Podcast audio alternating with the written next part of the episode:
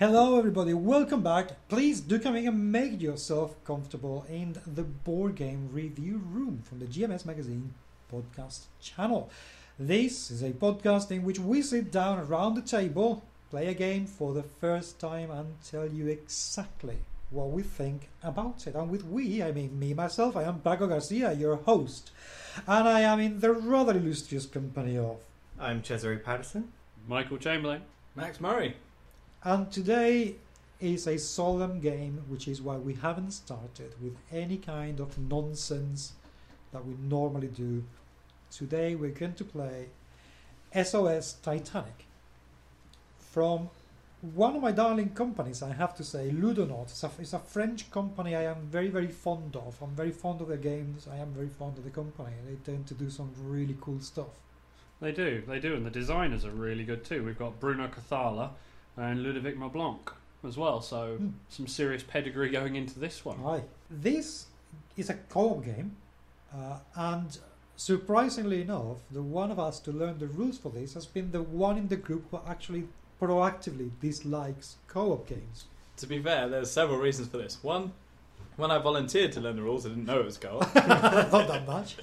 and two, as anyone that's listened to this before knows, I'm a big history buff, and obviously the Titanic is a very sad event, and uh, I do know quite a lot about it. I've read up on it, so I was quite interested in doing it. So, SOS Titanic is quite interesting.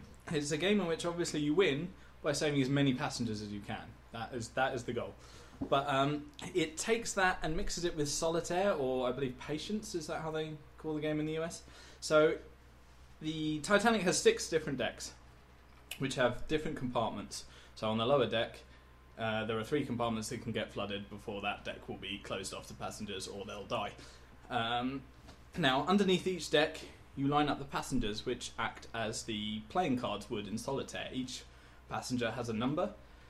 Uh, that number varies depending on which class they're in. So there's purple passengers, which are the first class, which go from 1 to 13 and then you have the yellow, which is the second and third class passengers, which go up to 70. During your turn, each player can do three different actions. Uh, one of them is unlimited, in which you can move any uh, passenger to another deck or to the lifeboats. You can do that as many times as you want, as many times as you can based on the numbers. So every time you move a passenger, say a number 12 onto a 13 and then turn the card over. If you could then play that, you can then move that around as many times as you want. Those are optional moves. The second thing you can do is an action card. Everyone will start off with an action card and you will gain more as the turn goes on. These do various things from allow you to look through the passenger deck to move more passengers around um, or to gain other action cards, various abilities. That is something you have to do. The only other thing you can do instead of that is to rescue passengers. Now, depending on which of the crew member you are playing, depends on how many cards you can draw from the passenger deck.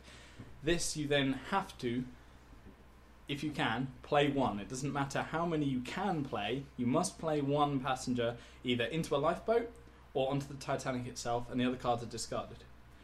If you can't do that at all, then you draw an action card and you discard all the cards that you couldn't draw. This might sound okay, but the more you discard cards, the bigger that pile gets. If you have to reshuffle the passenger deck, you speed up the Titanic sinking. so it, it really is a bit of a balance to try and find those lifeboats, get them up, they essentially play the aces, and get all the passengers off the ship as soon as you can. Now, the thing I like most about this game, and this really tickled me in a sort of somber way, is that it actually gives you the score that the original Titanic crew would have got based on their performance on the amount of people they actually saved. So we have to get a score higher than 19, which is just under a third of the passengers on the board. You score by the highest point passenger per lifeboat you get. Now, as that's going in uh, ascending order, you know, the more passengers you save, the higher score will be. If by some fluke you save everybody, you get bonus points based on what stage the Titanic got to in its sinking progress, based on the number on the page in the booklet, and also by the amount of anchors on uh, the passengers. This seems quite difficult though, because if you don't save everybody, you don't get those points at all. So you're either going to end up with a really high score or uh, probably low to middling. Sounds good. The game looks fantastic. Yeah, yeah, it's very strange that we've got this spiral bound board, Yeah. essentially. Yeah, which is is not it's a booklet that doubles as the board, and it's really nice artwork, but it, it's functional, and yet it's also as we turn the pages and the boat is slowly sinking, we we actually see that through the images, and we get the time as well, what stage it would have been at, which I'm hoping is historically accurate. Um, I imagine it would have been too difficult for them to find that out. It's really Um, nice as well, little details to keep it nice and accurate, like the boat breaking in two Mm. as well. You know, it's just the person who's designed this really does know the minute by minute. They've bothered to take the time to learn that and apply it. I can't help but think that the artist that had to do this must have had a very strict mandate of what they were putting together. I can imagine that. Yes. That extends into the crew cards as well, where they have the original officers and the captain, and the lookout. They're all the actual, you know, But original crew the- members you are playing.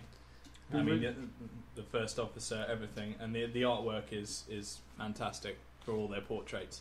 Be interesting to see if that travels through the event deck as well. You know, we're going to get things like the band plays on and stuff like that show up. It'd be interesting. Lovely insert.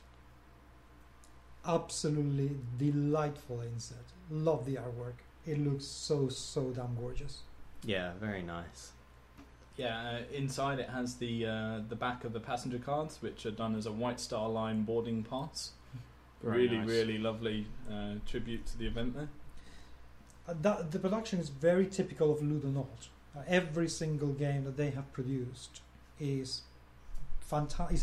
It has fantastic attention to detail, lovely, lovely artwork, and some very nice, quirky little details. Uh, the the only thing I reckon is the cards. Although the quality of the cards is alright, and it, they are laminated, but the format make is going to make finding sleeves next to impossible.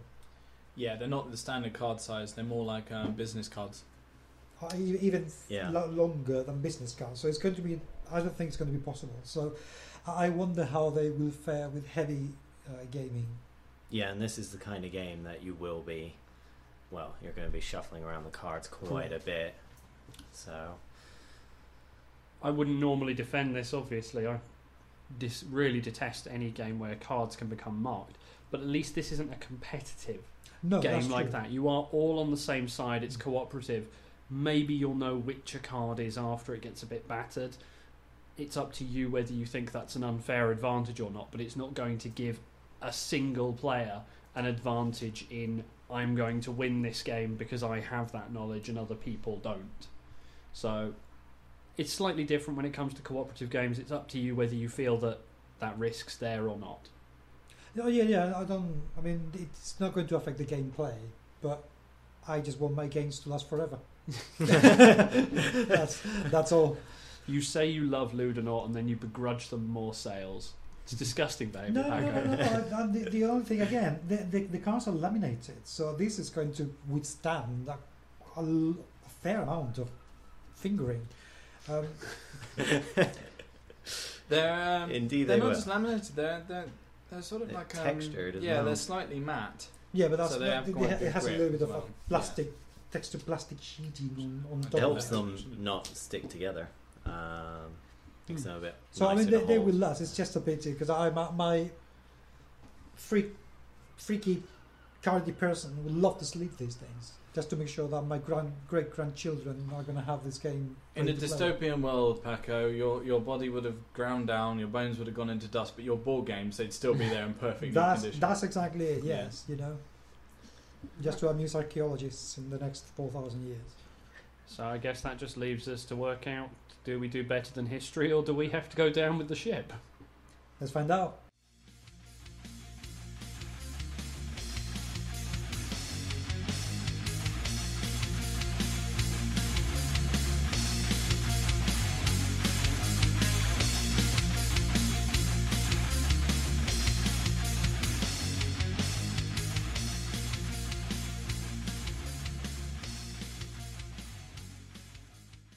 We we have changed history.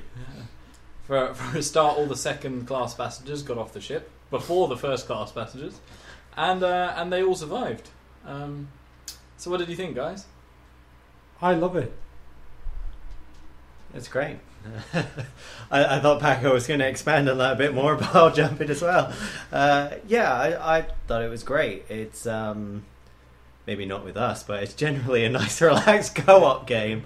Um, that that yeah, it's it's fairly straightforward. We did notice with the crew some of their abilities are better than others. Did you actually use yours at all, Michael? Yeah, yeah, I got to use mine once, but the the main difference is in the number of cards they draw when they haven't got an action card, and a lot of them are up in the fives and sixes. We've got a four in there. I had three. When you're drawing three cards, that's not a lot of chance of finding a card you're going to be able to place on one of the existing stacks. And we were actually really lucky. We had an awful lot of stacks open a lot of the time, and you know, very much like playing solitaire anyway. That gives you a huge advantage in moving forward. But if you're going to play this literally as a solitaire game, if you had that character as yours, you ain't going to go very far, very fast at all. Yeah, I mean, uh, mine, mine would probably have been better in solitaire, but because it was a first-time player, I think I didn't really quite twig with his ability so much. He needed to get three anchor characters in a row. By the time I was really trying for that, we were halfway through, so I'd lost a lot of his power in uh, getting some action cards myself and not starting with any. So it could be really powerful, but first time play, bit awkward. Didn't get a full run of him until the end. And there, and there was a synergy between your character and mine that we didn't use because Yeah. I could have used my ability to find more anchors that would have given you more more action cards. So th- there is obviously, an, I think there is an element of synergy within the cards that has to be explored. Obviously, we haven't really even scratched scratched surface on, uh, but it does very well. Hmm. Um, As a gamer's version of solitaire, it's genius. It does it amazingly. I mean, I probably wouldn't say play it solitaire, play with one character, but where it's perfect information anyway, play it solitaire with three or four characters in Mm. front of you, and what the hell? Enjoy. Yeah, yeah, I agree. But I, I quite enjoy solitaire, which is a bit of an odd thing for me, I suppose. But it, it is a game I, I spent quite a lot of time as a teenager playing for some bizarre reason. So uh, playing this with a Titanic history theme and a few added abilities on top was was actually quite nice. And as a co-op, it works quite well. Um, C- can I have that again, please? I quite enjoyed it as a co-op. Yeah. Michael will be cutting that clip out and using it as his ringtone on his phone. I have no doubt. I'm still hearing, but I'm not believing. the it, the game has also a couple of uh, thematic things that for me really work very well like when you flip the, the card and you lose a line people's crumbling into the remaining bits of the of, of the boat Onto the next deck. Yes. Yeah. And yeah, the fact that those- upwards. the fact that those people mingle and get shuffled together, and you lose whatever order you had between that. That's really quite cute. Yeah. Yeah, really nice idea. We were lucky we didn't see that in this game. That that would Well, obviously make things a little bit more difficult. yeah, yeah. I mean, I, I think we did once, but we'd already cleared like the deck, so it didn't matter. They just simply Yeah, decks. yeah, we didn't have them mingle together. A couple The, of the other thing I like about it is is that the amount of compartments as the, as the game goes on per deck shrinks. So you get three on the sort of the lowest deck, then three, then two, then two, then one, then naught. Obviously, as the ship is sinking. So although although it seems like you have more time, as you get to the end, there is a potential if you're not if you're not ahead of the curve, and you fail a couple of times, you can be in a lot of trouble towards the end of the game. But yeah, if you're not doing well, uh, the game will punish you for that. It's a co-op that Max likes. It's got a clock mechanism that Max likes, and this spiral-bound book definitely doesn't lay flat on the table, and he's not complaining. This game Well, it is does. absolute- It's a living making- miracle. yeah, yeah. Can you not see the scars around my chin where I've stolen his face? well, the thing is, I can't find. I may not love the game. I do like it. I may not love it, but I can't really find anything wrong with it, Mm. which is normally my area in this Of podcast. expertise. We've sort of we've sort of set that in, in concrete boots, and I I really can't see a lot uh, a lot wrong with it. It works for. It seems to work for many players, either solo upwards. Um, thematically, it works brilliantly. The game is basically off of a tried and tested game, Solitaire. It's really there's really not a lot to complain about.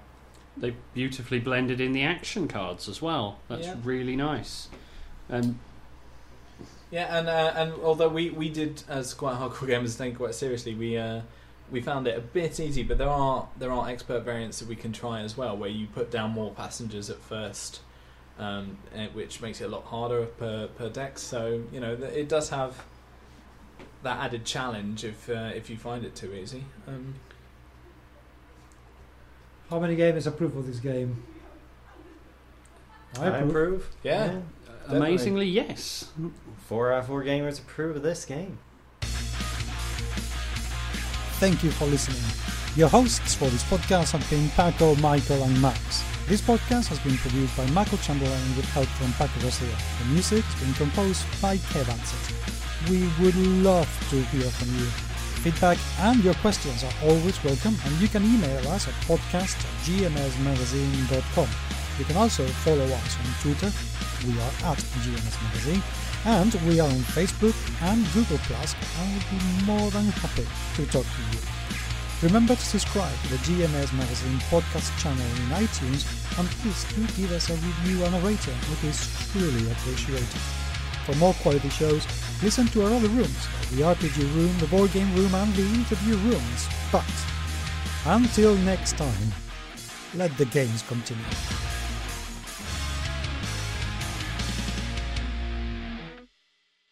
it's 1912. Things have gone wrong.